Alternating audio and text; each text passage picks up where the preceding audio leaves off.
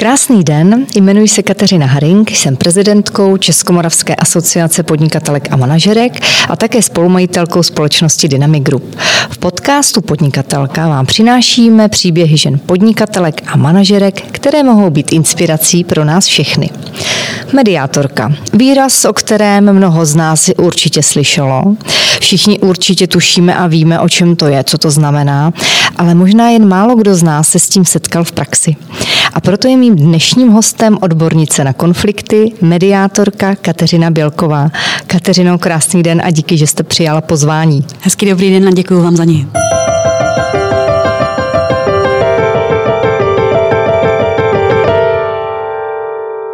Já jsem si našla, že pocházíte z právnické rodiny, pokud to říkám správně. Tatínek eh, soudce, sestřenice, notářka. Vás to netáhlo tím směrem té právničiny? No my jsme opravdu velmi silná právnická rodina. Tatínek byl právník a soudce, dědeček byl soudce, bratranec je právník, sestřenice notářka, máte pravdu. A bylo to tak téměř jako jistý, že se tím právníkem stanu. A já jsem tatínkovi vždycky psala ty rozsudky a často jsme o tom hodně polemizovali a vedli jsme debaty. A, a já jsem věděla, že to právo je strašně fajn věc, jenom mi prostě unikala ta lidská linka těch sporů a, a ta, ta opravdovost a jestli vlastně vůbec to, co se tam vyřeší nebo se rozhodne, jestli je to opravdu to, co ty lidi vlastně může uspokojit i lidsky, mm. i vztahově, i, i sociálně a vždycky jsme došli k tomu, že ne. No a potom jsem objevila tu disciplínu mediace, a kdy bylo jasný, že tohle je ta moje, ten můj návrat do té právničiny, který jsem trošku mhm. jako zlotřil nenásledovala. Eh, ta disciplína je poměrně mladá a nemá v České republice, řekněme, dlouhou tradici. Kdy vy jste ji vlastně objevila a rozhodla se, že dobře, to se mně líbí a tak půjdu se tomu věnovat profesně? Mediace je v Česku opravdu podle mě nejmladší disciplínou celospolečenskou, kterou tu máme. A je tu pár desítek let, nicméně zákon o mediaci platí pouze 8 roků. A takže je to opravdu takový dítě v plenkách. Já jsem ji objevila někdy začátkem 2000 5, 6 v Belgii, a kde jsem studovala coaching a e, jakmile jsem to tam objevila, tak jsem věděla, že mi zaplesalo srdce a říkám, to je vlastně celou dobu to, co jsem vždycky říkala, že bych strašně chtěla jednou dělat v tom právu. A pak jsem ji vystudovala ještě v Česku, potom ve Velké Británii, protože to je Meka, a tam se to prostě všechno děje. A přes Velkou Británii se vlastně mediace dostala na kontinent z Ameriky, takže tam je to krásně rozvinutý, je tam mnoho směrů a tam se dá vystudovat specializačně úplně všechno v mediaci. Jak dlouhá cesta je k tomu, aby se z člověka stal opravdu dobrý mediátor? A já to je krásná otázka, protože dobrý mediátor musí samozřejmě zvládat velmi dobře tu disciplínu, ten institut mediace, to znamená všechny techniky, dovednosti, fáze a všechno, co k ní patří. A musí být velmi dobrý komunikátor, um, excelentní vyjednavač a dobrý právní administrátor. A ještě k tomu musí mít um, nějak vystrukturovanou osobnost, protože to je hodně o tom, o jeho osobnosti, jak ta mediace, jaký má průběh a jaký má výsledek takže musí vnitřně velmi jako vyspělý, vyzrálý.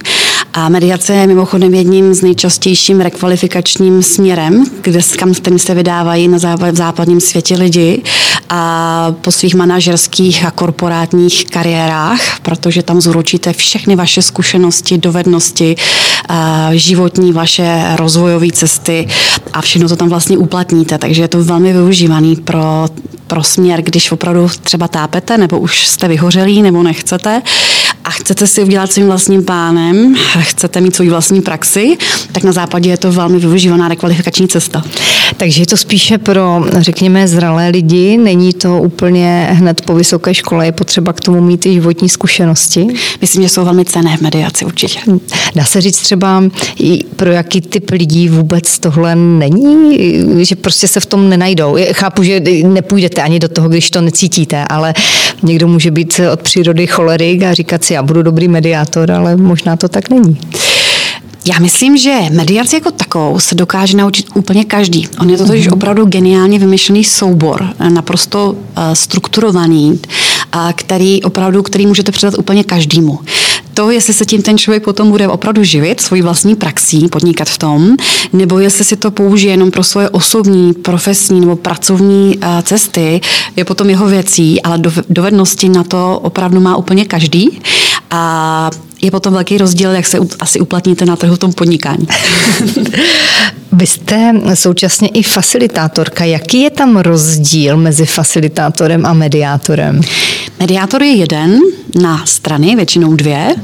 A facilitátor vyjedná, je vyjednávač pro skupiny. To znamená nějaké skupiny lidí, nějaké komunity, nějaké zájmové skupiny, které spolu vzájemně vyjednávají, tak třeba nějaké spolky, když jde třeba o obchvat, dejme tomu, tak vyjednáváte mezi skupinou lidí, kteří mají zájem, aby se stavilo a druhá skupina lidí, aby se nestavilo. A facilitátor řídí a vyjednává mezi skupinama. Aha, děkuju.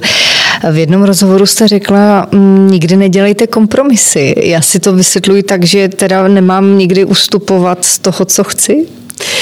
Kompromis jako takový je, že se vzdáte něco, co je pro vás důležitý. A je to velký rozdíl mezi vyjednanou dohodou, na, kterou, na které pracuje mediátor. Ten kompromis je vlastně o tom, eh, že cítíte takovou pachuť, takovou hořkost, protože jste se musela něčeho vašeho vysněného možná vzdát a uh, není to pro vás úplně komfortní. A představte si, že to děláte několik let, třeba ve vztahu a dokážete si představit, jak se potom psychodynamicky ty lidi cítí, když pořád vlastně uhýbají z toho, co je pro ně důležitý a, a dělají pořád něco, co je takový šedomodrý a vlastně není to to jejich vysněný.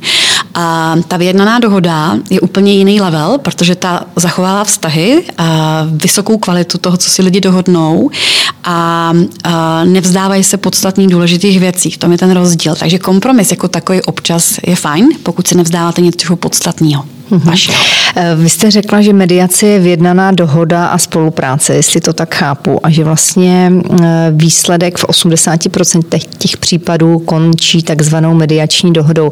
Co to znamená v té praxi? Dává se to na papír eh, nebo stačí ústní dohoda? Co je třeba obvyklé? To je cíl mediace, mediační dohoda. Je několik výstupů, které z mediace vycházejí a záleží to na podstatě toho sporu. A někdy je to opravdu validní smluvně právní vztah, a opravdu čistá dohoda, která je písemná, parafovaná, stranami podepsaná a třeba se předává do soudního spisu, aby soud e, udělal tu dohodu pravomocnou vykonatelnou. Nebo je to dohoda, která je jenom mezi stranama, a taky validní smluvní právní vztah, ale nikam se nepostupuje, mají ho mezi sebou. Někdy je to jenom zápis z mediace, to je vlastně dokument, doklad pro ně nebo pro jejich právní zástupce, aby ty právní zástupci z toho tvořili ty dohody a návrhy na vklady a různé darovací smlouvy a, a kupní smlouvy právě, protože tam mají ve struktuře a bodech napsáno, co si ty strany vyjednaly. A nebo je to ten mediační zápis jenom pro ně, protože oni řeknou, my nechceme žádnou dohodu. A my jsme šťastní, že víme, jak máme postupovat a budeme se tím řídit. Mm-hmm. Takže je to jenom zápis.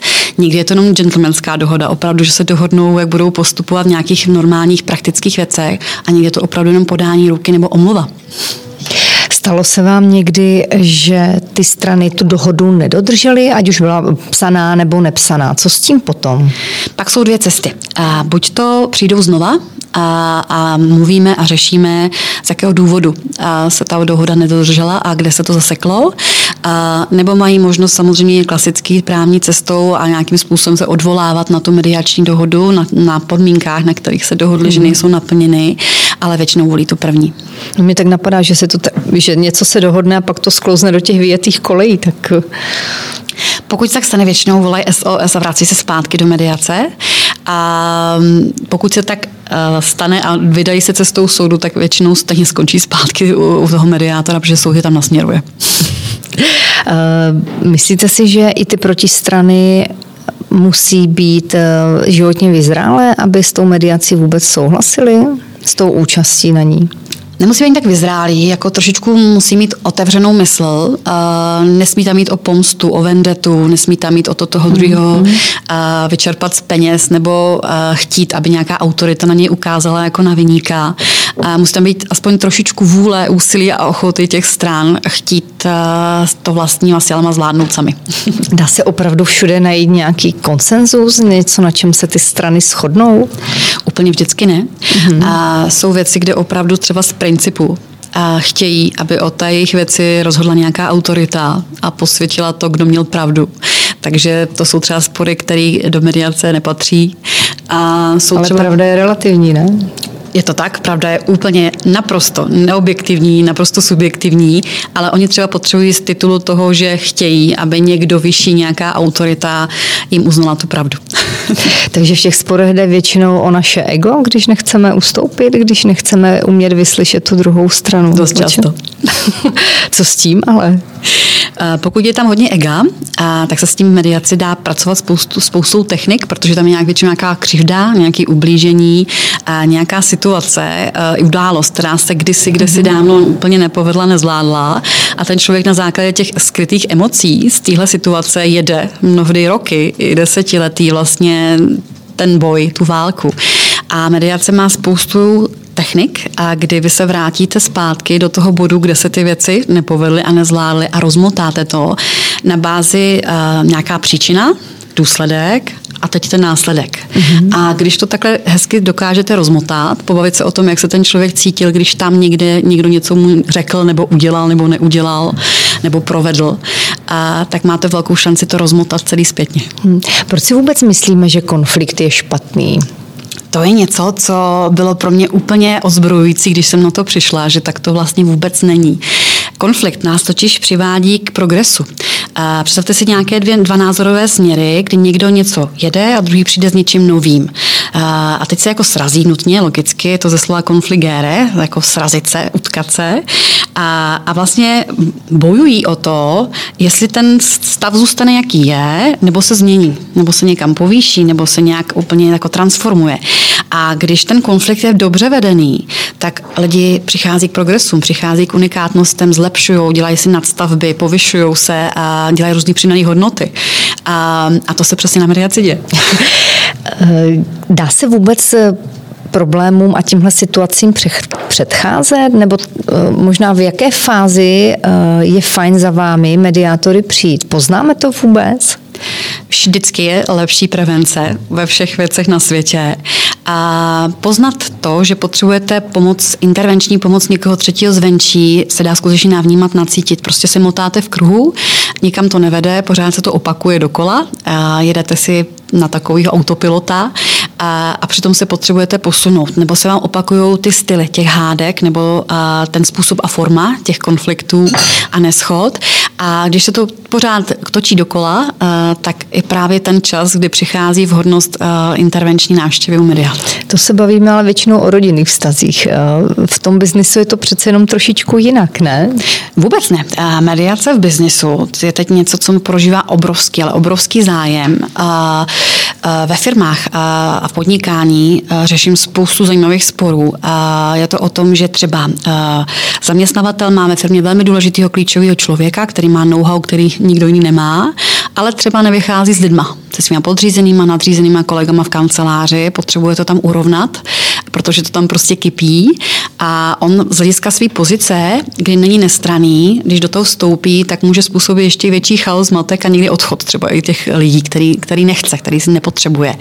A tím, že přivolá mediátora do firmy, tak tím dává najevo, prosím pěkně srovnejte si to sami, já vám věřím, já vám důvěřuju. Není to z pozice autority, že já bych vyvozil nějaké důsledky a následky. Pro mě je důležité, abyste si to tam hezky srovnali a ta firma prosperovala dál a nestratíme lidi, nestratíme dobrý jméno firmy, renomé, reputaci. A vy jste pro mě jako lidi důležitý. A, a to je úplně jiný proces, než když tam zavolá personální ředitelku, nebo tam přijde on sám a řekne tak, co se to tady děje. A, tak takhle to funguje. Takže nemusí to mít nutně konflikty mezi dvěmi firmami, když bych to úplně zjednodušila, ale i v rámci eh, firmy jako takové prostě interní zásah mediátora. Ano, v rámci biznisových mediací je to tak, že jsou dva směry. Jedno z nich je introfiremní, kde řeším věci třeba jako firemní fraudy, nebo nějaký romantický vztahy na pracovišti, nebo právě pracovně právní mm-hmm. vztahy. A, a potom je to extrafiremní, to jsou většinou odběratelsko-dodavatelské vztahy, kde se nějak zaseknou. Mm-hmm. Uh, myslíte si, že se tou mediací dá předcházet třeba soudním sporům? To definitivně. Uh, jsou na to čísla třeba? V Česku ještě ne, ale jsou státy, kde dokud si netyknete v soudním spisu, že jste prošli mediací, tak soud vůbec nenařídí jednání a pošle vás k mediátorovi. To znamená, že preventivně vlastně odfiltrovávají ty další možné spory, které by tam jinak logicky zůstávaly k projednávání a k práci na nich. Tak uh, už takhle proaktivně ty vyspělé země k tomu přistupují, že si musíte opravdu projít tou mediací, tím oni odfiltrovávají to, to množství a na tu nákladovost těch sporů. A je prokázáno, že zhruba každý druhý spor zvládnou mediátoři v těch zemích, eh, že vlastně na ten soud ani nedorazí. Mají v tom zahraničí nějaká čísla, že to třeba ušetří výdaje na ty soudní mají, spory? Mají. Do, dovede to být třeba konkrétní? Nemáme někde, sebou, nebo... nemáme mm-hmm. sebou, ale existují. Existují na to velké studie, jak je to mm-hmm. velmi užitečná věc. Mm-hmm. Takže v Čechách to máme zatím před sebou, asi podle toho, Myslím, že tomu dojde brzo. Určitě. Už teď se děje. Reálně se to děje, jenom ty čísla myslím, že ještě nikdo úplně neeviduje. Takže i v rámci třeba už běžícího soudního sporu se dá přivolat mediátory tady v České republice? Je to Přesně tak? tak, je to tak. Je tady síť už dneska mediátorů. A jsou to zapsaní mediátoři, kteří pracují pod ministerstvem spravedlnosti, jsou seznamu a soud může okamžitě vlastně nařídit takzvané první setkání s mediátorem, kdy vybere nějakého toho mediátora z toho seznamu a určí těm stranám, že mají přijít a svoji věc eh, na tom prvním setkání a následné mediaci potom řešit u něj. To znamená, že soudy nasměrovávají mm-hmm. na takové informační, edukativní, uh, motivující schůzky k tomu mediátorovi, aby přiblížili, osvětlili, že vůbec existuje ta disciplína mediace a že můžou jít ty strany touhle cestou, posílají na neutrální území, kde se můžou mimo soudně dohodnout a když to zvládnou, tak dostávají zpátky 80% svého soudního poplatku. Uh, takže to motivuje. Eh, co když jedna strana třeba s tím nesouhlasí? Jedna, eh, řekněme, protistrana řekne, jo, já cítím, že by mediátor nám mohl pomoci, protože jsme si to přeci jen nevyříkali, ty tady hned na mě posíláš právníka. Dá se to řešit, myslíte? No. To je právě ta první schůzka, která není ještě mediací samotnou. Je to taková opravdu jako poznávací informační schůzka, uh-huh. kdy mediace samotná může být zahájena jenom dobrovolně. To znamená, uh-huh. tam, tam má ten mediátor velký prostor popovídat jim o té mediaci, představit se jim jako osoba, která by tu mediaci mohla s nima vést, povídá jim všechny pravidla, role mediátora, principy mediace a v Česku o tom většinou slyší, slyší e, opravdu ty lidé úplně poprvé, až na té první schůzce s tím zapsaným mediátorem. Takže e, pro ně je to takové velké překvapení a když e, se jim to zalíbí, dá jim to smysl, že by to pro ně mohlo být prospěšný, užitečný, smysluplný, tak tu mediaci samotnou zahájí. Pokud jenom jedna strana nechce, neuděláte vůbec nic. Ta mediace sedí mm, a stojí mm, mm. pevně na principu dobrovolnosti. Hmm. No mě tak napadá, že vzhledem k tomu, jak tady eh, dlouho trvají některé soudní spory a ať už jsou jakkoliv banální, tak by to mohlo ušetřit spoustu času nejen soudcům. Ano, asi by to vzalo trochu práce právníků, kteří jsou stejně přetížení, ale mohlo by to velmi usnadnit. Ne? Rozhodně, ta mediace šetří peníze, náklady na soudní řízení, náklady na právní hmm. zástupce, hmm. na různé znalečné, a tlumočné a vlastně všechno. A rozhodně je rychlá, můžete ji opravdu udělat do pár hodin a co by jinde trvalo třeba 5-10 let u soudu, tak máte vyřešeno klidně za pár hodin. A rozhodně šetříte stres, ochraňujete si vztahy a tu spolupráci s tou druhou stranou, protože můžete klidně dál pokračovat, když to zvládnete vyřešit. A samozřejmě uh, energii věnujete hmm. tomu soudu hodně času, že jo? Máme na to dostatečný právní rámec, mě tak napadá tady v České Máme, máme na to zatím malou osvětu.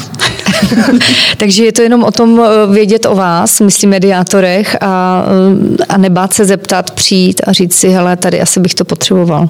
To nám právě hrozně chybí, protože o té disciplíně toho víme málo a nejsme k tomu zatím od malička v těch školách vedeny.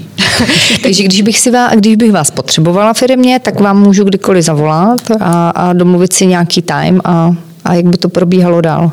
Přesně tak. Vy vlastně vůbec nemusíte nic dál k soudům, nemusíte si psát žádný výhružný předžalobní výzvy a najímat si na sebe advokáty. Vy opravdu můžete si definovat, máme tady nějakou těžkost, potřebujeme ji řešit, zavolám mediátorovi a pojďme to prosím řešit u něj. To znamená, že vás jedna firma většinou vyzve a oslovíte buď to vy, nebo oni tu druhou. A domluvíte si termín schůzky, třeba ještě ten den odpoledne a máte za tři hodiny vyřešeno a od rána jich z druhého dne jedou vlastně jejich obchodní vztahy jako předtím, možná většinou, dokonce i povýšeně. Kromě toho, že musíte být určitě dobrým psychologem, napadá mě, určitě musíte znát dobře i ty paragrafy, nebo se v tom orientovat. Já mám velkou výhodu právě z té právnické rodiny, a takže eh, byť nemám ten právní titul, tak samozřejmě disponuji tím, eh, tím velkým, velmi silným právním backgroundem. A je to výhoda, nicméně mediátor je primárně speciální komunikátor a opravdu profesionální vyjednavač. Mm. To znamená, že právní vzdělání není toho podmínkou. Mm. A myslím, že ta psychologie a ta speciální komunikace a potom to vyjednávání v tom hraje mnohem větší díl než ta právní čina. No jenom tak mě napadá, když ty firmy na sebe pak vytahují, bavíme se pořád teda biznisově nějaké uh, hruzy a, a, ty, a, a věci, tak přece jenom je asi lepší, když se to v tom vyznáte, že jo? No, mediátor totiž nehledá ty právní věci, nehledá ani pravdu, nehledá ani fakta. Mediátor hledá společný zájmy těch dvou firm. To znamená, pokud je jejich společným zájmem dotáhnout nějaký biznis, nebo pracovat a spolupracovat na nějakým dalším projektu, nebo aby si udrželi právě to dobrý jméno firmy, nějakou reputaci, renomé, nebo aby to jenom se neprosáklo do médií, nebo aby si udržel ty zaměstnance, vždycky hledáte společný zájem a na tom společným zájmu vyjednáte tu dohodu. Mm-hmm. Vždycky tam nějaký společný zájem je. Vždycky. Vždycky ho najdete. Vidíte to hned? Uh, velmi brzo. Jak dlouho to může trvat třeba z vaší zkušenosti? Chápu, Media... že jsou různě složité případy. Ale... Mediace zpravidla trvá tři hodiny, protože je prokázáno, že tu pozornost si vlastně strany i mediátor udrží do těch tří hodin max. Mně přijde docela dlouho. Je to dlouho a je to fajn, protože nepřerušujete, protože se dostanete do nějakých hloubky, všechno si to v souvislostech vysvětlíte, máte dost času a prostoru uh-huh. pochopit vlastně vaše nové podmínky, možnosti, zdroje, proměnit si návrhy, vysvětlit si, co potřebuje, kdo, jaký má přání, co, co pro koho znamená, jak si co vysvětluje, jak o tom smýšlí, tak to je přesně ten potřebný čas k tomu, že ve chvíli, kdy se tohle povede otevřít, tohle pole informační, tak najednou přijde takový moment zlomový, úplně ho fyzicky vidíte, že jim vlastně dojde, že si můžou vzít zpátky svoji moc, tu autenticitu, kompetenci v tom, co se jim někdy zašmodrchalo a tady teď ji využijte. Pojďte, já jsem tady pro vás a oni to udělají. Tryskají tam někdy ještě emoce? Velmi. to musí být náročné asi. Uh, ten mediátor opravdu vládne velkou škálou a dovedností, jak pracovat s těma emocema. A můžeme se o tom malinko třeba pobavit? Mě by to zajímalo máte tam na jedné straně nějakého cholerika, který říká, ty jsi takový a takový a ten druhý a, a, a, a podobně. Jak se dají ty strany vůbec uklidnit, aby začaly komunikovat, řekněme, aspoň trošku normálním jazykem, kde můžete nějakou tu společnou uh, schodu najít? Tak já myslím, že tím nejzákladnějším je právě kombinace zazrcadlení těch emocí těch lidí. To znamená, vy jste rozlobený z toho, jakým způsobem se vyvíjí spolupráce mezi mhm. váma. On křičí, nadává, hubuje a zazrcadlíte toho druhého a vy jste znepokojený, co s tím teď bude dál, rád byste to tady řešil. A oni vlastně takovýmhle způsobem vlastně pracují, protože vy, když zachytíte a pojmenujete tu jejich emoci, tak se sklidňují, protože mm-hmm. uh, jim to dává smysl.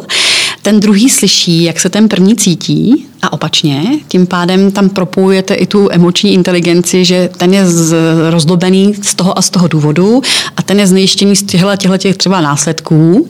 A, a potom přijde moment, kdy řeknete vy oba dva, máte tenhle ten společný zájem, ten musíte najít a teď jsme tady proto a otočíte to na budoucnost a na řešení, aby jsme to řešili a tady můžete a teď hned.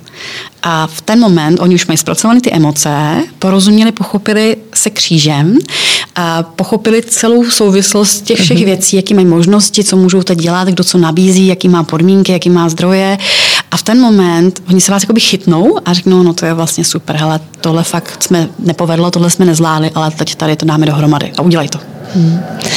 Uh, stalo se vám, chápu, že by to bylo asi velmi neprofesionální, že nebo pokud jste zažila někdy někoho, že by vypadl jako mediátor ze své role? Přece jen když třeba víte, že ta jedna strana opravdu třeba je nebo to cítíte, že více v právu, nebo tomu nasvědčují mnohé třeba okolnosti nebo fakta. Co já to nesmí, vážně nesmí. Já chápu, ale... Nestalo se mi to. Mm-hmm. A kdyby se mi to stalo, tak musím okamžitě z té mediace vystoupit, protože mm-hmm. vím, že nedopadne. Pro ně mm-hmm. nedopadne. Mm-hmm. Mediátor má, musí být pod soudu opravdu nezávislý, nezaujatý, nestraný a musí pracovat pro oba dva najednou, ale v tom je takový velmi, velmi dob, dob, dobrý háček, protože mediátor opravdu neposuzuje vůbec nehodnotí, kdo je v právu, kdo co s kým, za kolik, jak to kdo měl a z jakého důvodu.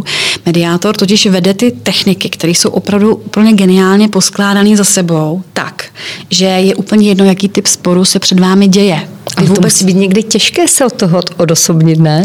Není, protože vy jste soustředěni na ten profesionální proces té mediace, děláte ty správné věci, které dělat máte a když je děláte profesionálně správně, tak před váma, před vašimi očima se to samo děje. Vy nejste v tom příběhu.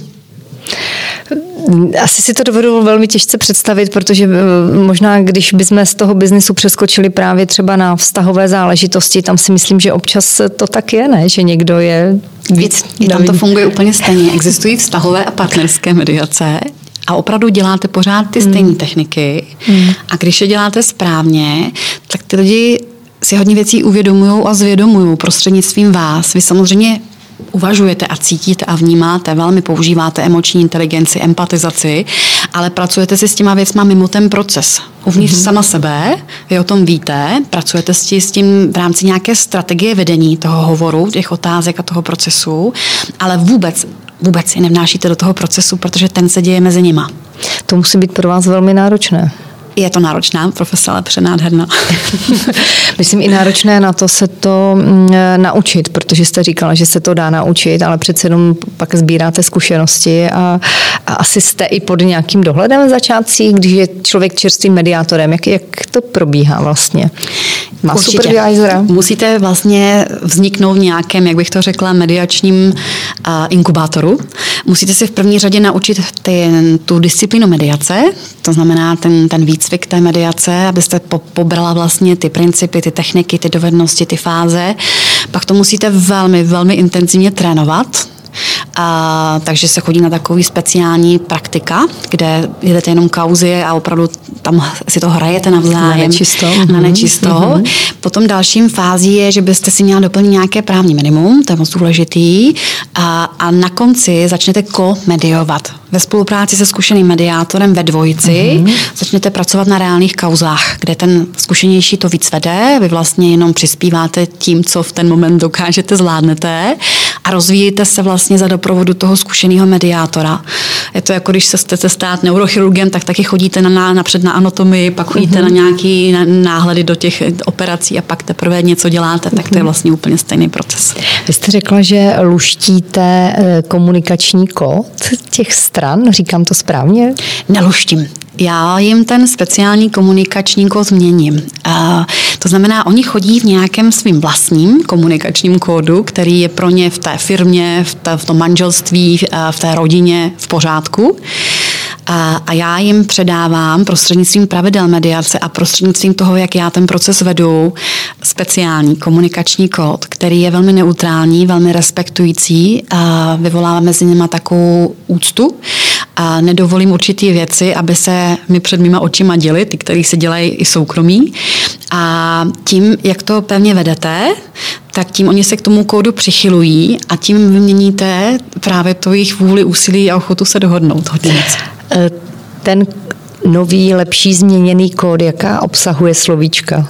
Ha, velmi neutrální. A jste velmi věcná, jdete hodně přímo, čistě k věci v té obsahové a informační rovině, ale propojujete to tou emoční rovinou, kterou popisujete. Takže jdete hodně, vypouštíte všechny takové ty vsuvky, nesmyslné jakoby věci, a tomu někdy říkám krasožvásty, úplně to osekáte, a že mluvíte opravdu čistě věcně, konstruktivně, velmi efektivně, ale propojujete to s těma pocitama, jak se ten člověk cítí, co prožívá, že z čeho se obává, z čeho je zneklidněn, co ho trápí, takže to propojujete, ale takhle čistě. Obsahově jedna hromádka a emocionálně druhá hromádka. A tím jim dáváte strukturu do toho chaosu a zmatku, který každý konflikt doprovází a jim se to krásně před vašimi očima vytříbuje. Dovedou hned najet na tu vlnu toho, těch krasožvastů, jak říkáte. Postupně se připojují a, a já ji prostě neopustím. Jo? Opravdu ji vedu a oni to velmi brzo pochopí a pochopí, jak to pro ně dělá tu dobrou práci a začínají si k tomu sami většinou připojovat. A někdo dříve, někdo později, ale porozumějí tomu, že to je ta správná cesta jinak komunikovat. Takže je to o našem slovníku mnohdy? Rozhodně. Já si osobně velmi myslím, že slovník, vaše komunikace jste prostě vy. To je prostě velká část vás, jak vy se expresujete světu.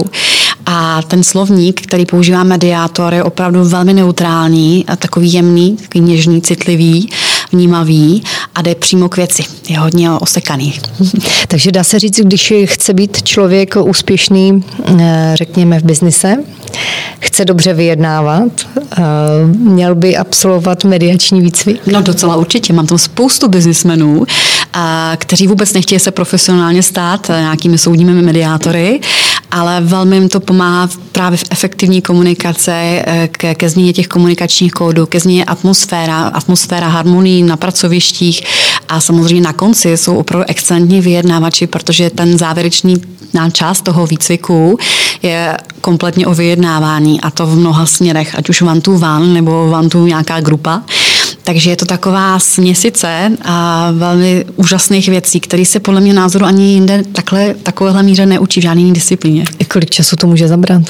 Ten komplexní výcvik mediátora pro Myslím tyhle... na to, abych byla tím dobrým vyjednávačem, nechci teda aspirovat na to být tím mediátorem. Já si myslím, že půl roku. Hmm. Půl roku a máte to. Nějaké pravidelné asi... Eh, supervize? Supervize. Hmm, určitě. Hmm. Každý den? Každý ne, ne, ne, vůbec ne. Jednou za 14 dní, jednou za měsíc, kdy tak to se, ještě dá. se zopáknou a vysupervidou si jejich kauzy, reální jejich věci, které řeší. Takže na tohle případně se můžeme eh, obrátit k vám. Čo? Ano, máme tam spoustu koučovaných. Když bychom si trošičku chtěli rozebrat i ty vztahové záležitosti, tak třeba v té jenom všeobecné rovině, Dá se poznat, kdy ten vztah už není úplně funkční? V první řadě jsou to oni, kteří to detekují v tom vztahu, ty partneři. Ale tak někdy jsou hlouposti, jo, jako které prostě si neodpustíme a to není úplně dobře. Ale kdy jsou ty závažné trhliny, tohle mám na mysli, které by se fakt neměly respektovat, protože...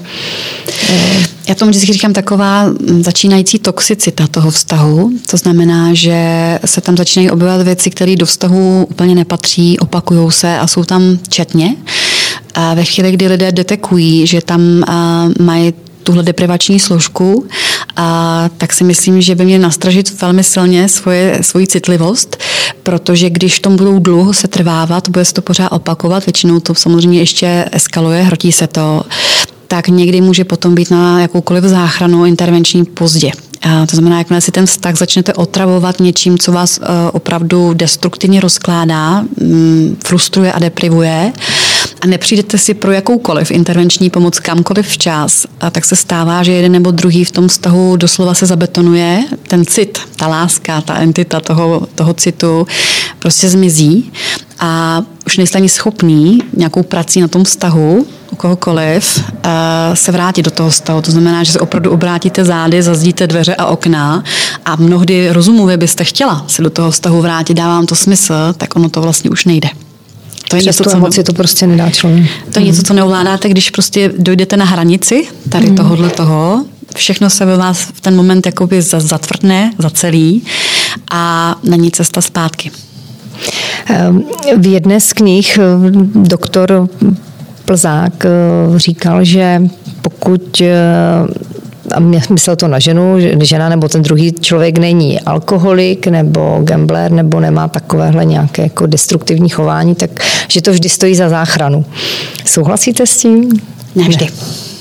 Byť jsem opravdu velký silný zastánce kopu a bojuju za zachování rodin, protože já si myslím, že to je naprosto nedoceněná entita a mělo by se o rodinných vztazích uh, hodně mluvit, protože opravdu není nic hezčího, než když můžete prožívat eh, ty biologický čistý vztahy, potom to, to vaše prarodičovství a nenarušuje vám to jako spoustu těžkostí, které přichází s těmi spojenými patchworkovými vztahy, tak ta kvalita té biologické rodiny má ohromnou hodnotu.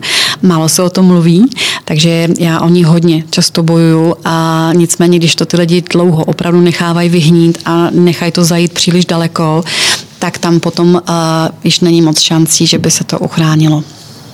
Co teda může být ještě špatné? Jako zajímá mě opravdu něco konkrétního. Jo? Když pomenu nějaký alkoholismus, gamblerství, opravdu věci, které hm, prostě jenom tak nevymažete a ten člověk se málo kdy napraví, málo kdy se to třeba povede.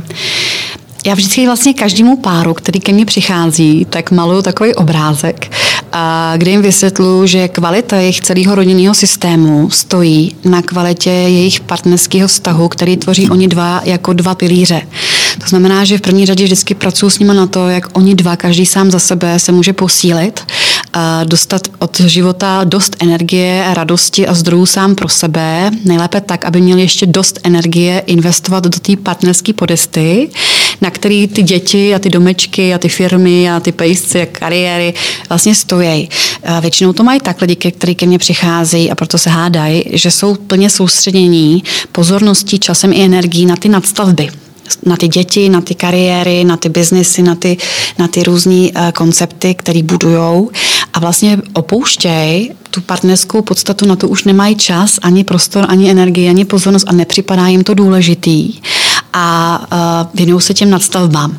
A já jim takovou opravdu úplně od začátku maluju a kreslím, že um, mám tam dva lidi, kteří většinou opravdu jsou bez energie, vyčerpaný v rámci nějaké operativy, nějakého toho ekonomicko-finančně provozního běhu, ale Uh, oni už nemají energii vůbec žádnou pro sebe do těch pilířů, tím pádem nemají žádnou energii, kterou by investovali do toho partnerství, který je naplňuje, který by měli vyživovat a světit.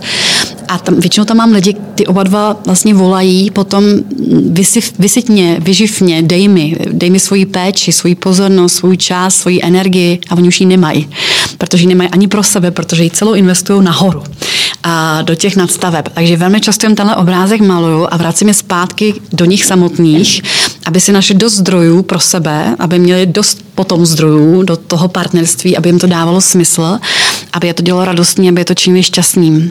A to je vlastně nejčastěji větší věc, kterou já s nima řeším. Eh, co je teda podstatou uh, toho partnerství? Tou důležitou, zásadní? Já si hodně vycházím opravdu v tomhle konceptu Ericha Froma, že láska je péče.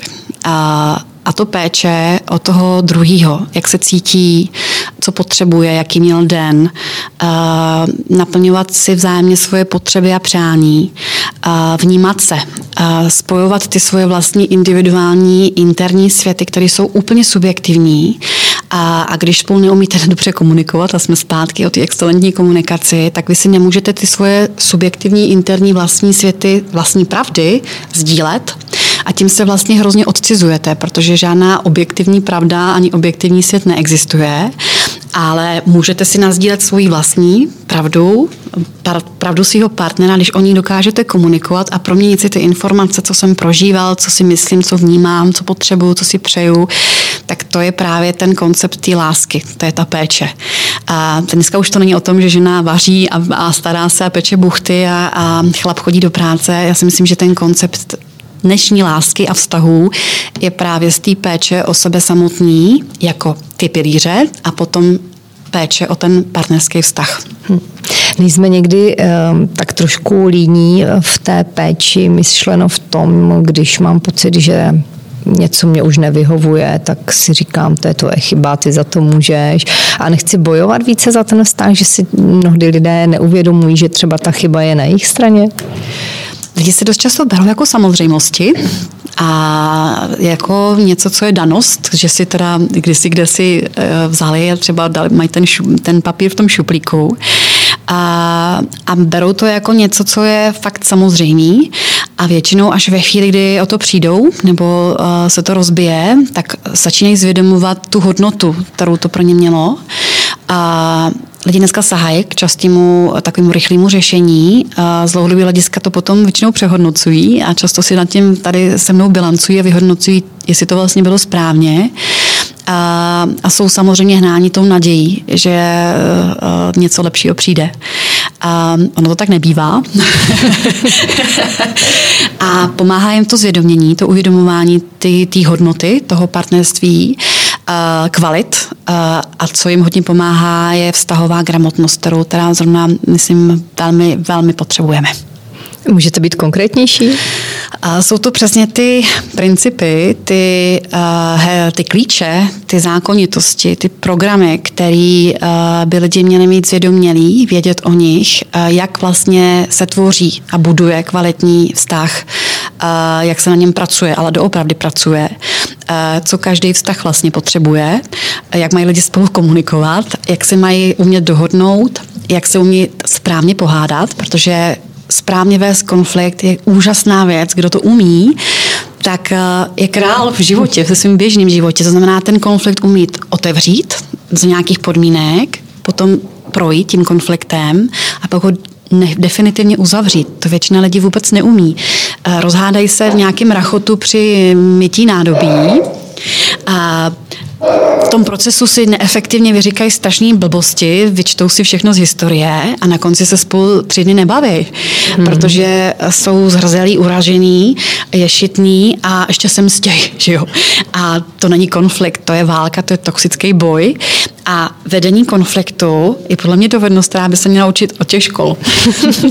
je z toho vůbec eh, cesta ven? Jako pro mě představa, že se s někým nebavím tři dny a, a pak k němu musím nějak najít cestu, tak eh, je naprosto nepředstavitelná. Jo? Že jako někdo to dovede takhle dlouho a Dělají si to partneři. Oni se opravdu zhádají naprosto nekonstruktivně, vyčtou si všechno od hmm. svých rodičů až po nevím, co se stalo na svadební cestě a pak se uraženě mlčí, hmm. nemluví a nekomunikuje. A jedno jak. A správně otevřený konflikt je o tom, že si na to vyhradíte čas, máte na to nerušený klid. Jde to v dnešní uspěchané době? Určitě. Vždycky to nastavuju u, u partnerů večer. Uložte děti, prosím, připravte si uh, přesnou přípravu věcí v bodech, co potřebujete projednat, co vás trápí, co se vám nelíbí, co vám nevyhovuje, co potřebujete změnit. Vyhraďte si na to ten klidový čas, vyhraďte si na to přesný jako učený dvě hodiny třeba a, a jednejte a jednejte tímhle způsobem. A učím mi vlastně, jak komunikovat. Já se cítím nešťastná, když ty tolik pracuješ, potřebovala bych, abys mi tady víc pomáhal s dětma. Nebo... A už tam jsou slzy a ten muž může Určitě. reagovat velmi podrážděně, ne? Slzy jsou hrozně fajn, emoce jsou hrozně fajn, ale je to něco jiného než takový ty ad hoc výkřiky, ty si zmetek a workoholik a blázen jako to táta. a on si připraví a já bych rád, aby jsme spolu víc sportovali a víc cestovali, a stali se z nás jako hodně usazený narozený rodiče, mě to nevyhovuje, mě, mě se potom stýská. A učím je, jak si tyhle věci efektivně, konstruktivně, věcně v rámci procesu toho vykomunikovat a na konci hrozně důležitá věc, jak ten konflikt uzavřít. To znamená, jako opravdu definitivně uzavřít, ne tím uraženým mlčením, ale prostě říct ještě něco, co se potřebuješ, co ještě nás co potřebujeme, kolik na to potřebujeme času, kdy si znova sedneme a ten na konci prostě stačí hele dík, že jsme si to mohli takhle vyříkat jako mm. a objemou se třeba. Mm. A to je dobře vedený konflikt, který může být samozřejmě i méně profesionální, i méně nepovedený, ale furt je to lepší, než když začnou lidi křičet a práce a válcovat a boj o moc nad vládu, mm. uh, prolínají se do toho různý zranění, uh, tak tohle je vždycky ta nejlepší, nejefektivnější forma. Kolik času radíte na to uh, si vyhradit? Dvě hodinky. Dvě hodinky Dvě hodiny. Myslím, to je hrozně fajn to je čas. makačka teda. Je, ale že? tím pročistíte, vy pročistíte ten, tu věc, vykomunikujete si to všechno, nezůstá to ve vás hnít, ani, ani eh, nejste rozlobení, ani nejste naštvaný, ani nejste jako uražení. Mm-hmm. To je právě to nejhorší, že ty emoce, ty nespracované emoce v konfliktu se ve vás ukládají, oni ve vás žijou. Mm-hmm. To znamená, když o tom třeba uraženě nemluvíte, tak to je, to je strašný prostě. Ty emoce vás pořád no, že jo? A budete si postěžovat kamarádce a pak hledáte nějaký, nějaký párat hmm. na internetu a, a pak hledáte nějaký návody, jak na to, tak tohle je ta nejlepší cesta. Takže pořád jsme u toho ega, ale jak se naučit pracovat s vlastním egem, abych se neurážel i na to, co je dobře míněno tou protistranou?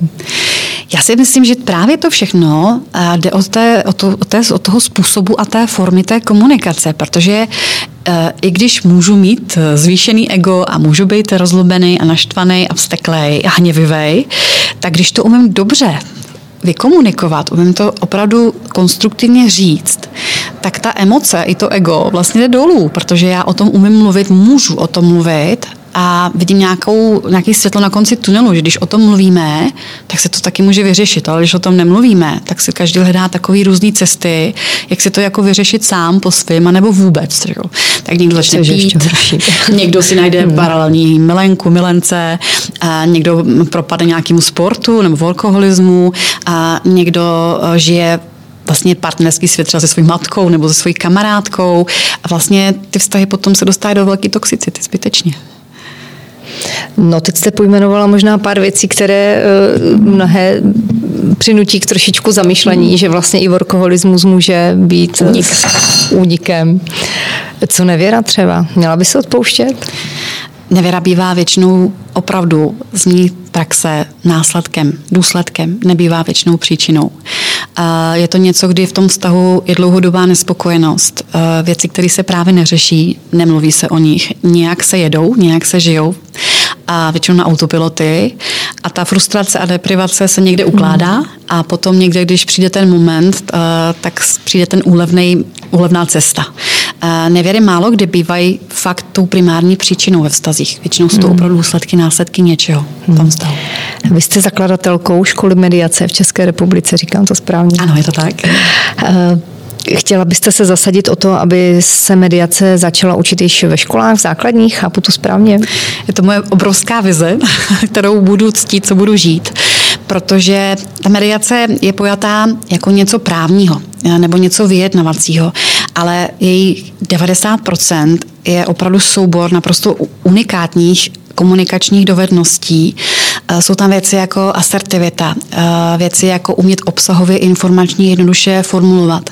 Je tam empatizace, je tam emoční inteligence, eh, je tam schopnost postavit se za sebe, je tam schopnost cítit se do druhého, je tam schopnost, jak mluvit a druhého nezraňovat, jak mluvit ohleduplně.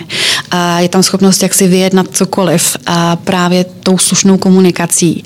A to je takový ohromný soubor komunikační dovedností, který se právě na tom západě opravdu vkládá do osnov, školních osnov a je neuvěřitelně přínosný pro všechny, protože když to prostě nenasajete doma v těch původních rodinách, tak kde jinde.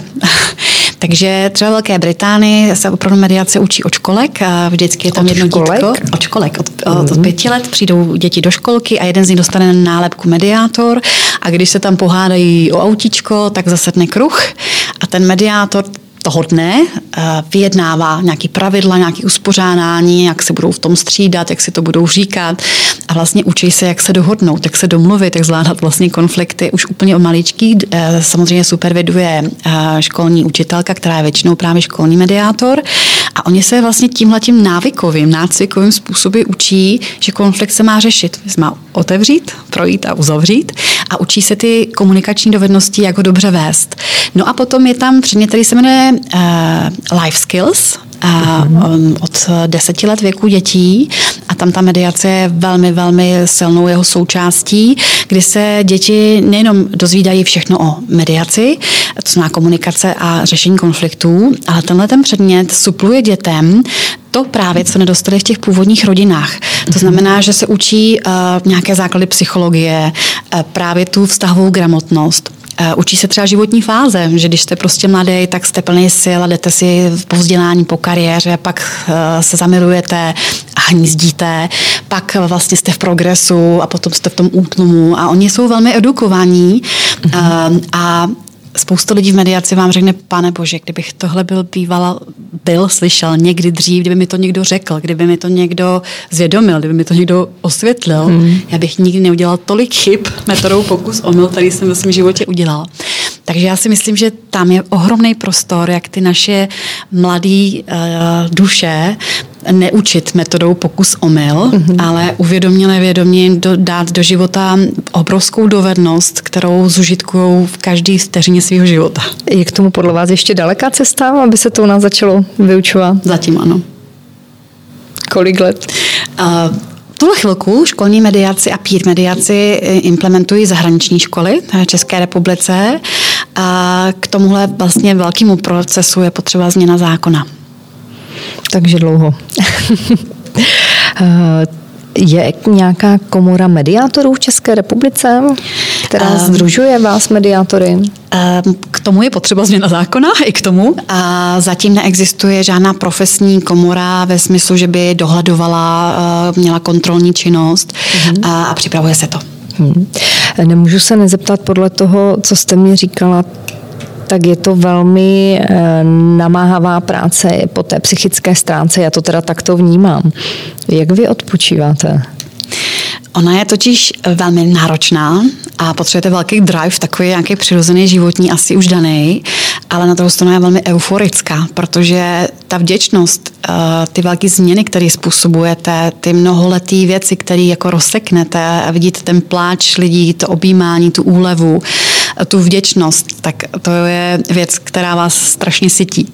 Takže pokud máte úspěšnou mediační praxi a vidíte ten úspěch, tak vás to neuvěřitelně vyživuje a musíte hodně odpočívat. A já to mám opravdu už zvědomilý tak, že zamykám kancelář a opravdu vůbec nevím, co jsem tam ten den dělala, hodně, hodně ovládám tu svůj mysl a o víkendech jsem hodně v přírodě, úplně bez lidí a opravdu se tam rovnám s tou přírodou. Zvládnete třeba za den i dva ty výcviky, nebo to neděláte? A ty výcviky jsou v blocích, takže běží vždycky jenom jeden.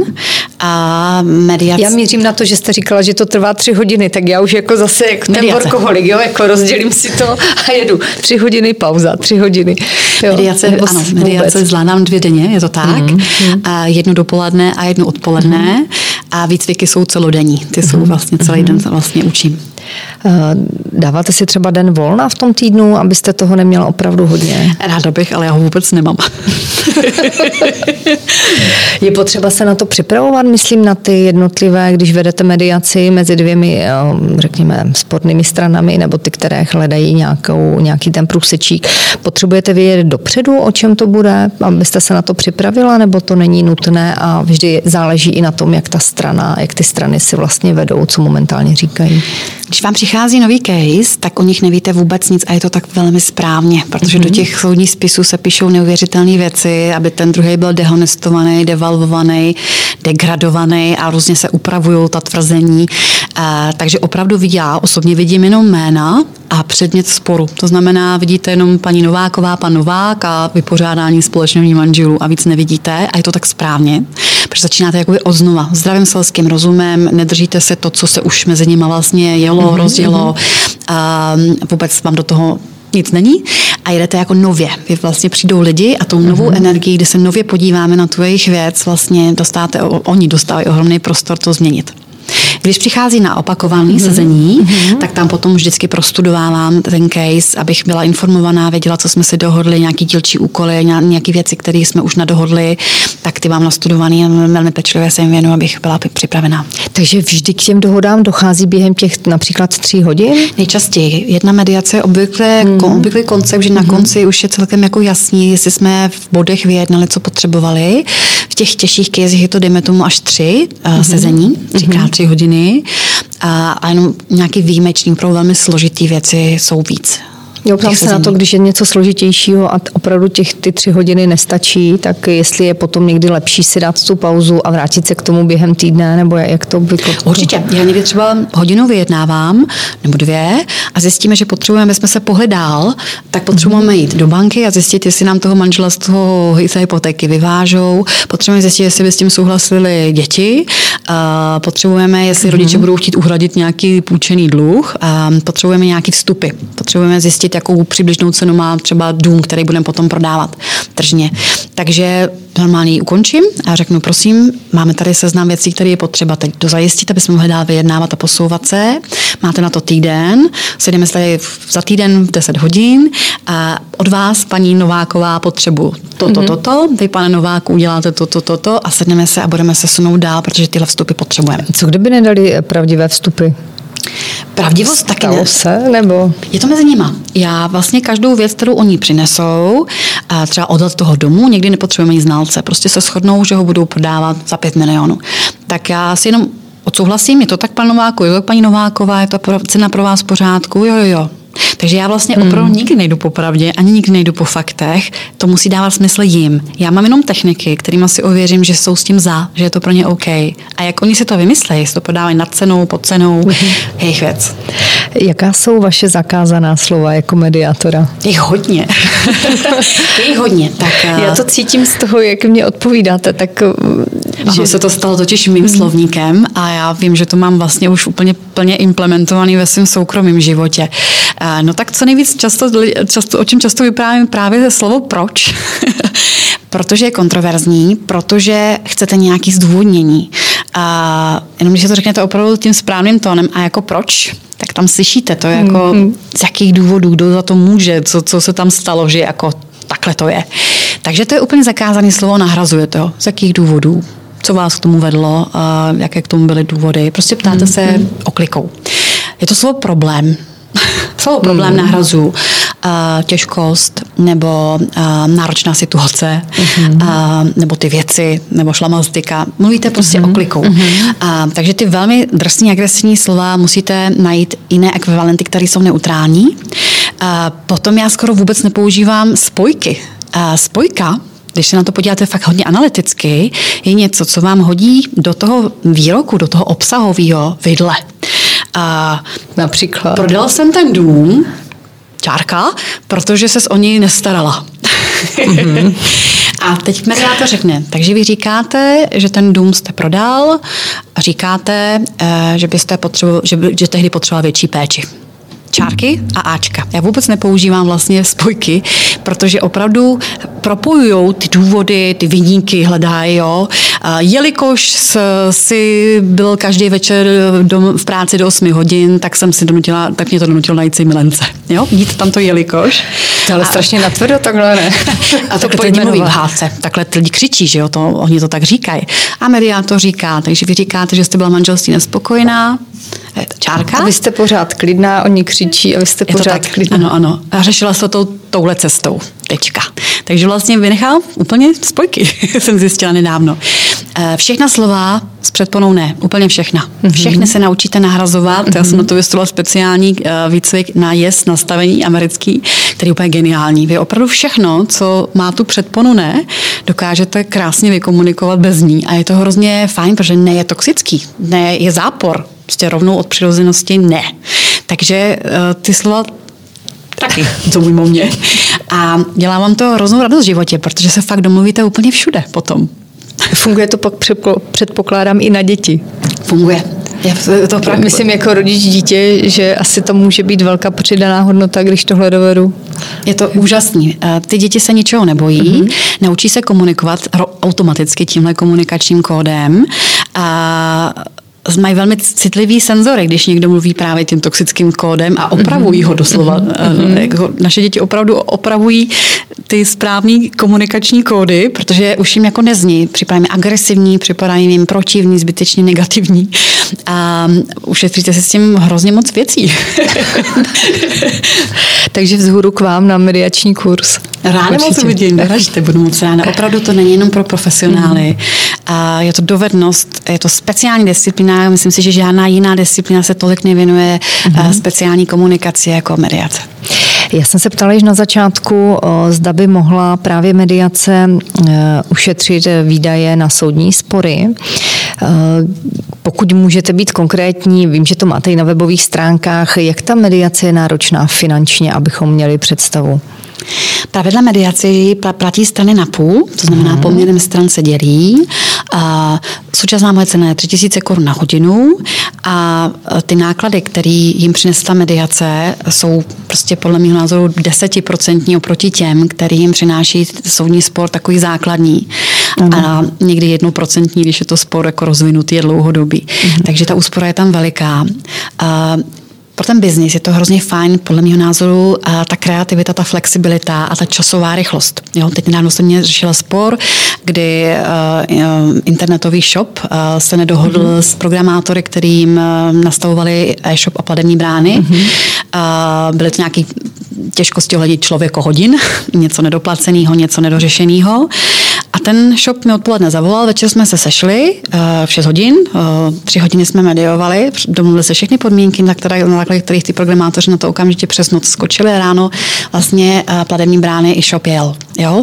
Má to velmi jako svižnou, efektivní, když se něco zablokuje komunikačně nebo konfliktně, tak můžete hned a vyřeší vám to všechno. Normální cestou byste si psali nějaký výzvy, potom nějaký předžalobní upomínky přes vaše právní zástupce, pak podávali nějaký návrh na předběžné opatření, potom nějaký návrh žalobní, že jo. A teď byste tam sčítal nějaké škody, že jo, v čase. Teď to narůstá, že? Teď to roste, úroky, pokuty, penále, mm-hmm. prodlení. A, a vede to Bůh ví kam. A tohle máte takhle, instantně, hned No zní to velmi jednoduše, ale co když se ty strany opravdu jakoby zaseknou? Já vím, že už jsme se bavili, že ano, musí přistoupit obě dvě, ale stává se třeba, že se zaseknou v průběhu? Stávají. Stává, pak můžou přijít z titulu toho, že jim to nařídí soud, a nebo, že jakýmsi způsobem uh, entitou času vyhnijou, vidějí, kam to celý spěje, že to je takový beztvarý, bezzubý, uh, uh, nějaký, že to nikam nevede a v ten moment přichází třeba sami. To znamená, že to třeba i odmítnou uh-huh. a za několik měsíců sami uznají, uh, že je to dobrá cesta. Takže se vrátí a přijdou. Že bude rychlejší a snažší mm. se tak Stává se to velmi často. No přijde mi to mnohem efektivnější a evidentně levnější teda. Definitivně, určitě. Z toho mi vyplývá, že profese mediátora bude asi velmi žádaná v budoucnu. Vidíte to stejně? Vidím to úplně stejně jako vy. Už teď je obrovská poptávka po mm-hmm. mediátorech a hlavně oni zatím jsou hlavně v té právní rovině mm-hmm. v České republice, ale ono, mediace se během 10-20 let rozšíří vlastně na všechny segmenty české společnosti, takže budou školní mediátoři, budou mediátoři ve zdravotnictví, ve státní správě. Politická mediace je úžasná věc, která strašně pomáhá. A potom budou v biznisech, budou v obchodních firmách. A vlastně ve Velké Británii si mediátoři velmi úzce specializují. Opravdu velmi úzce. Každý mediátor mm-hmm. dělá jenom velmi úzký segment. Mm-hmm. Když jsem šla do prvního výcviku ve Velké Británii, tak vedle mě pán a ten mi vyprávěl, že dělá mediátora jenom na faktury. A já jsem se strašně rozesmála, říkám, jak to myslíte, protože tady mediátor opravdu dělá obecnou mediaci, rodinnou mediaci vztahu, mediaci mm-hmm. vlastně všechno. A on říká, no, dělám faktory a jenom ve stavebnictví. Až takhle. a já jsem na ně úplně zůstala koukat, protože jsem o tom životě neslyšela, že to takhle může být. Opravdu to takhle mají. Takže jsou mhm. speciální workplace mediátoři, kteří řeší jenom pracovně právní spory. Prostě pohádá se mm. nějaká pokojská na hotelu, supervizorka okamžitě volá workplace mediátora, aby se to tam znova mm. roztočilo, nastavilo. Tak takhle vysoce to tady jednou bude. A, ale bude to trvat a zaplať pámu za to. Takže se mediace rozseje do všech segmentů a bude všude, bude dostupná. Hmm. Jak dlouhá je ta uh, praxe těch mediátorů právě ve Velké Británii? Jak dlouho to tam funguje?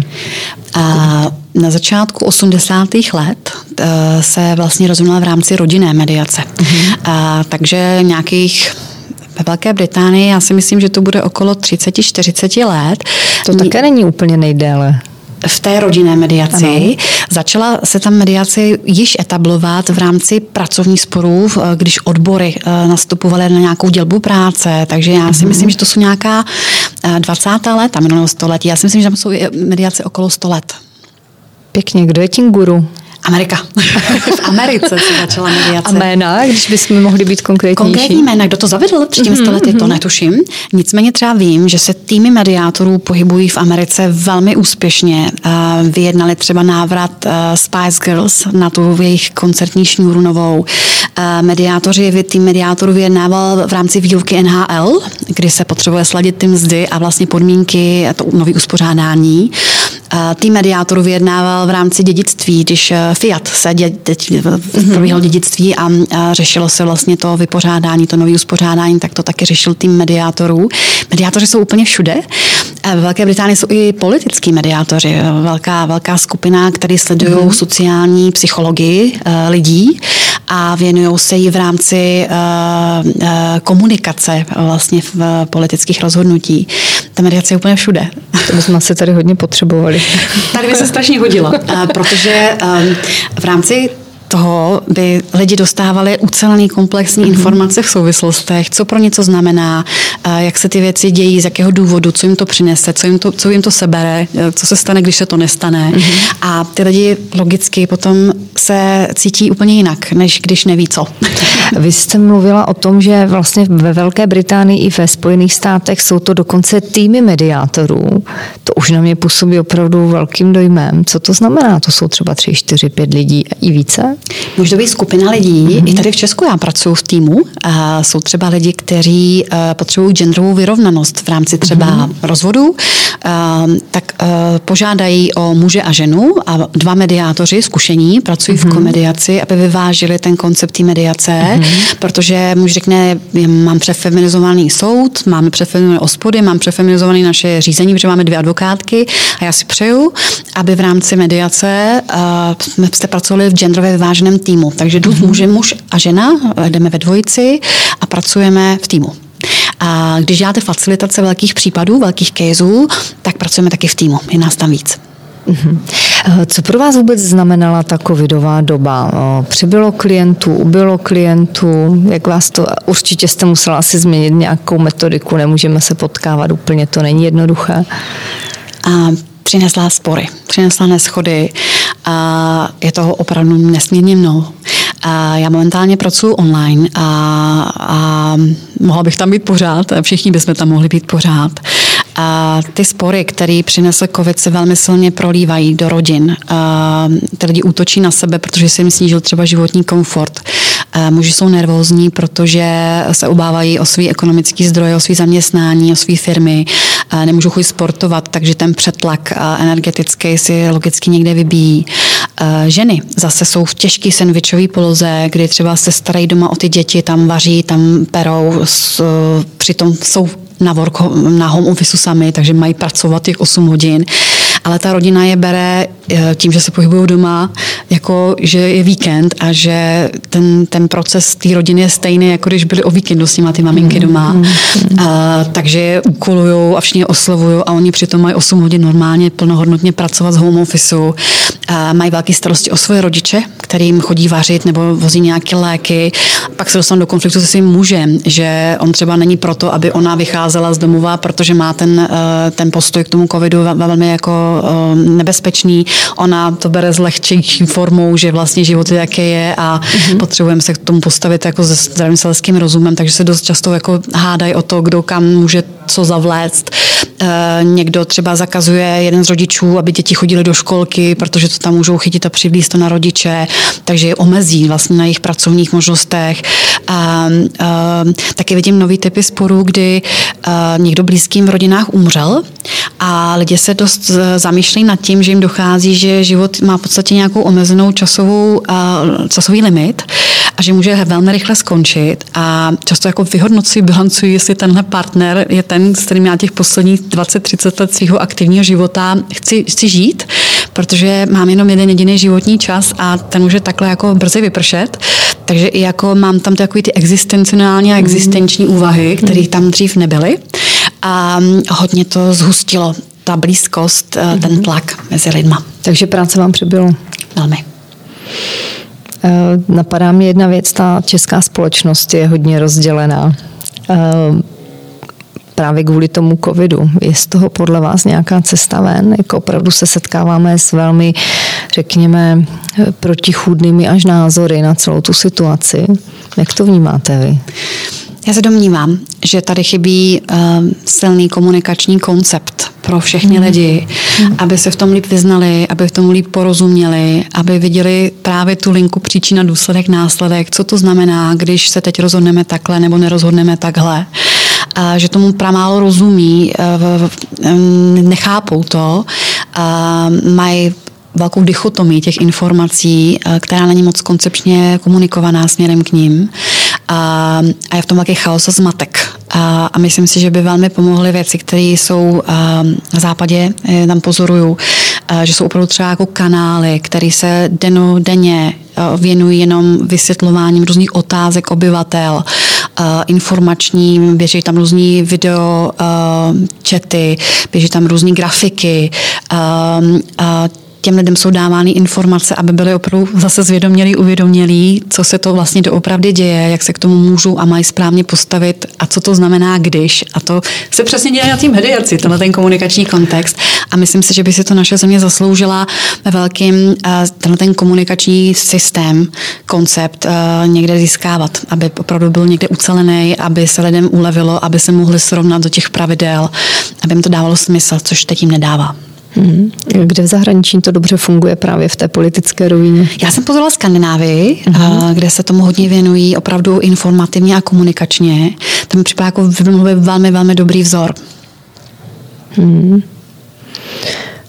Můžou se to na, naučit naši politici a naši lídři? Já myslím, že to může zavíst každý, kdo by znavnímal tu a, potřebu těch obyvatel. A myslím si, že to není ani tak složitý a, to začít a potom to vycizelovat, rozvíjet, a, ale věnovat tomu ten čas, pozornost a energii a, a mít tu vůli. A myslím si, že bychom to moc potřebovali. Vy máte pobočku v Londýně. Teď předpokládám, že asi jste tam dlouho nebyla. Já zase vrátila z Londýna naposledy 15. třetí před rokem hmm. a od té doby vlastně meduju jenom po Skype a na Zoomu. Hmm. Jak to vnímají klienti ve Velké Británii? Musím říct, že jsou dobře. Uh-huh. Oni jsou v tomhle docela fakt pokročilí. Oni už tehdy vlastně, když byli z, z jiné části Velké Británie nebo, nebo Londýna, tak chtěli online a mně to tehdy přišlo jako zbytečný nebo neosobní, nebo uh-huh. a, že by to bylo lepší a efektivnější osobně. Takže oni jsou v tomhle tom dost posunutí a nedělám to žádné těžkosti. Nicméně fakt se moc těším, až tam vyrazím, protože to mám strašně moc práce. Právě po tom Skypeu, onlineu, po Zoomu, po těchto komunikačních platformách, ono je to nějaké dočasné řešení, ale asi není dlouhodobé, jak říkáte, je to přece neosobní. Může to způsobovat nějaké třeba milné dojmy eh, pro vás jako mediátora, když něco mediujete?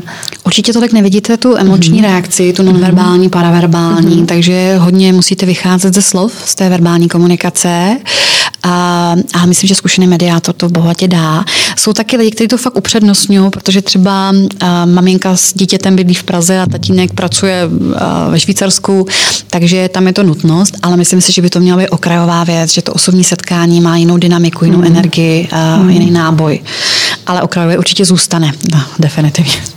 Předpokládám, že eh, vás si klienti vyhledávají a chodí za vámi sami, anebo jsou případy, a myslím tím třeba soudní, které jsou vám určovány, nebo tak dalece ještě nejsme v České republice. Ne? Jsou dva kanály, jak se lidi dostávají v Česku k mediaci.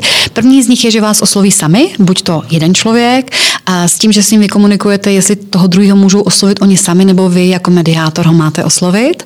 A nebo posílá třeba šéf, dva lidi na mm-hmm. tu mediaci, třetí osoba, která s jejich souhlasem samozřejmě je na tu mediaci jako navede. To je první kanál.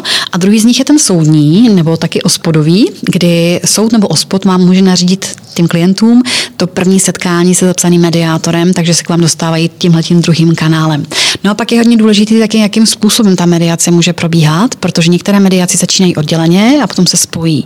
Některé mediace začnou spolu a když jdeme na nějaký třaskavý téma, o kterém nemůžou spolu mluvit nebo před tím druhým mluvit, mm-hmm. tak uděláme mm-hmm. oddělené jednání a zase se vracíme zpátky. Jsou mediace, které jsou shuttle, že mediátor, já pobíhám mezi dvěma místnostma mediačníma a ty strany se vůbec nesetkají. Jsou taky mediace, kdy chodí v úplně jiný den, třeba žena a její manžel chodí, ona chodí v pondělí, mm-hmm. on chodí třeba v úterý, nebo chodí v pondělí ona se oběma dvěma právníma zástupcema mm-hmm. a on chodí v úterý s oběma dvěma právníma zástupcema. Těch způsobů a konceptů je hrozně moc a oni sami se rozhodují, který pro ně bude ten, ten nejlepší. To zní docela složitě. Ani ne. My si vlastně předtím, když mediace zahájíme, tak si domluvíme ten koncept, ten způsob, kdo bude mm-hmm. chodit, v jakém, v jakém módu, jak často a teprve potom se zahajuje ta mediace samotná. Ona je hrozně variabilní, kreativní. Jaké máte plány dál do budoucna? Prozradíte? Mám velký sen a velký životní plán, který hodně teď konc um, ošetřuju. A první z nich je kniha. A chtěla bych uh, napsat a, a dělám, pracuji na knize o mediaci. Bude to učebnice mediace. A druhý je uh, pro všechny lidi uh, takovej to-do kniha, a jak se správně dohodnout, jak dobře komunikovat, jak správně řešit konflikty, jak dobře vycházet s lidma. Takže to bude takové jako pro, pro mainstream, pro veřejnost tyhle dvě knížky bych strašně ráda co nejdřív dostala na trh. A druhý můj sen je právě ta vztahová gramotnost. Já vnímám obrovskou potřebu, ale obrovskou, aby se lidi ve vztazích edukovali a to preventivně a včas a brzy, aby dostali nějaký základní návody, klíče, programy, nějaké zákonitosti, které ve vztazích existují. Samozřejmě tenhle ten model bude hodně vycházet z toho prvního vztahu, vztah sám k sobě, ten pilíř, a potom hnedka následně, jak tvořit kvalitní vztahy, jak budovat mm. pevné vztahy, jak je uh, posilovat, uh, mm. tak to je můj druhý sen. Dá se emoční inteligence naučit? Dá se velmi rozvinout. Nebo rozvinout? Velmi, velmi. Mm. Co můžeme pro to udělat? Pár takových typů, abychom... Tak první z nich je... Než se teda dočkáme té knížky. první z nich je pozorování. Samozřejmě je to o tom, že se naučíte detekovat a z pozorování tu nonverbální komunikaci těch lidí. To znamená body language, ta řeč těla. A jednak ji musíte uvládat velmi dobře vy. Mm, já vlastně ve výcviku učím v jeden blok čistě nonverbální komunikaci, kdy jenom gestama, mimikou, dikcí, eh, tónem hlasu, vzdáleností od těch lidí a tak dál, mediátor velmi silně pracuje, tak to je něco, co musí v první řadě pozorováním nadetekovat na těch klientech, jak mm. oni spolu nonverbálně anebo k vám eh, komunikují. Takže ano, dá se krásně rozvinout, jsou na to speciální techniky. Takže na to se budeme těšit v těch knihách, předpokládám. Určitě, bude to tam. bude to letos? A doufám. Chtěla bych se na vánoční trh, když ne, tak určitě na jarní. Tak to se budeme těšit. Eh, řídíte se nějakým citátem, motem, když třeba máte opravdu těžké chvíle, kdy eh, je toho zkrátka moc? Co vás nakopává? je to taková celková moje filozofie. Ten, ten citát mám, myslím, i někde na webu. A je to o tom, že 10% toho, co se vám v životě stane, se stane a 90% toho je to, co vy můžete ovlivnit. A mediátor je tvůrce a učí lidi, jak být tvůrci svého života a tvůrci té situace. A to mi hrozně moc krásně rezonuje, protože já věřím tomu, že člověk má obrovský zdroje ovlivňovat tvůrčím způsobem svůj život. Takže to je ten on. To je krásné poselství na závěr. Kateřino, moc krát vám děkuji za to milé povídání. Přeji vám, ať všechny ty vaše plány se splní, ať se vám všechno dobře daří a máte spoustu spokojených klientů a budu se těšit, že se pak třeba popovídáme i více o těch knihách. Děkuji, děkuji za pozvání, v Děkuji moc. Krásný den. Vám všem taky. Děkuji vám.